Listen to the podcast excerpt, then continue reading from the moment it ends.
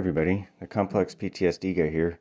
I'll start out by saying I'm not a doctor or psychiatrist. I'm just a guy living with complex PTSD, and I'm sharing my own ideas, experiences, and opinions on this podcast. I wanted to talk a little bit about um, losing your temper or maybe being ir- irrational in a moment when something bothers you or upsets you. Um, I've noticed I've done this a couple of times lately. Um, and I wouldn't say it would necessarily be losing my temper, but it's definitely being irrational and getting emotional about things. Um, and I don't quite know why it is. Um, I don't think it's related to changing my behavior with alcohol. I don't think that's what it is.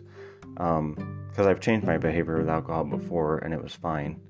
Um, but the other thing is, I think it's, I think it's um, future related, meaning um, I've been thinking more about trying to go out on my own in regards to like owning my own business, and I think just maybe the stress of that um, is getting to me a little bit.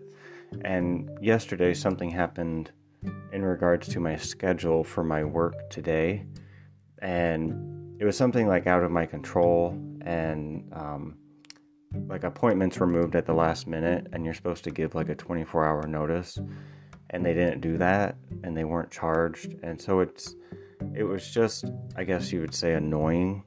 But i wanted to to try and give a solution if things like that are happening in your world.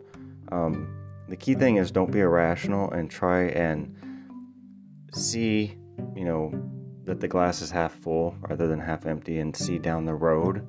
Um, I think this relates well to when you grow up in a lot of stress and you have trouble in school with learning and memory and test taking and all that stuff. Like I was really bad at the like the SAT or the ACT, whatever it's called, because that's long-term stored accumulative knowledge. Um, and I feel like that's kind of the same way when you're stressed out because I think stress altogether is probably a trigger for every person on the planet. But I think when it's stress and you've struggled with complex PTSD from childhood, um, I think you kind of fall back into the trap a little bit to where you're not able to focus. Like you're not able to see into the future. You're not able to see, you know, don't behave like this because it'll just have repercussions, bad repercussions for yourself. Um, so, like if I were to just suddenly quit my job because it annoyed me, that would obviously hurt me down the road and one of my pet peeves is looking for a job, and I don't want to have to look for a job. Um, I really just despise applying for jobs at places. Um, but I know, all in all, owning my own business eventually, long term, it would be the best thing for me.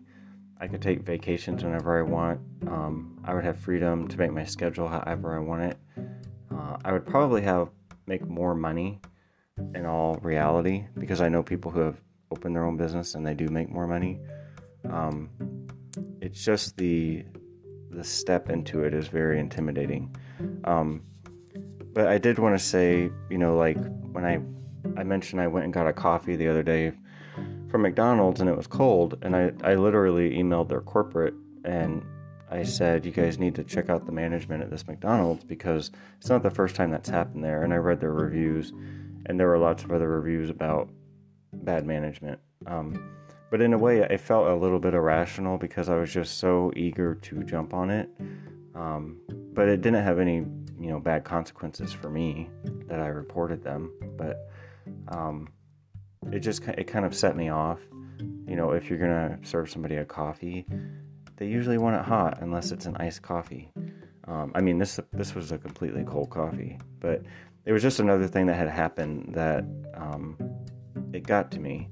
Um, so I wanted to kind of talk a little bit about that. And, you know, I think a really important point in all of this um, is having a sense of humor. Because I know people who struggle with a lot of stress and depression and, you know, all types of different thoughts that are, are bad. And if they don't have a sense of humor, it really gets the best of them. So I have a sense of humor, I would say 80% of the day. Um, I definitely have a good sense of humor. Like, even if something bad happens, I try to see it as a blessing in disguise. a blessing in disguise is a really important way of looking at things. So even this, um, you know, the cup, this appointment that canceled at the last minute, I now have another appointment there, so I'm still going to make money. But um, you know, maybe this appointment will give me a better tip than the one that canceled. You know, it's always important to look at things like maybe maybe the cold coffee happened because they do need new management, and maybe I am the one that made the change by contacting corporate.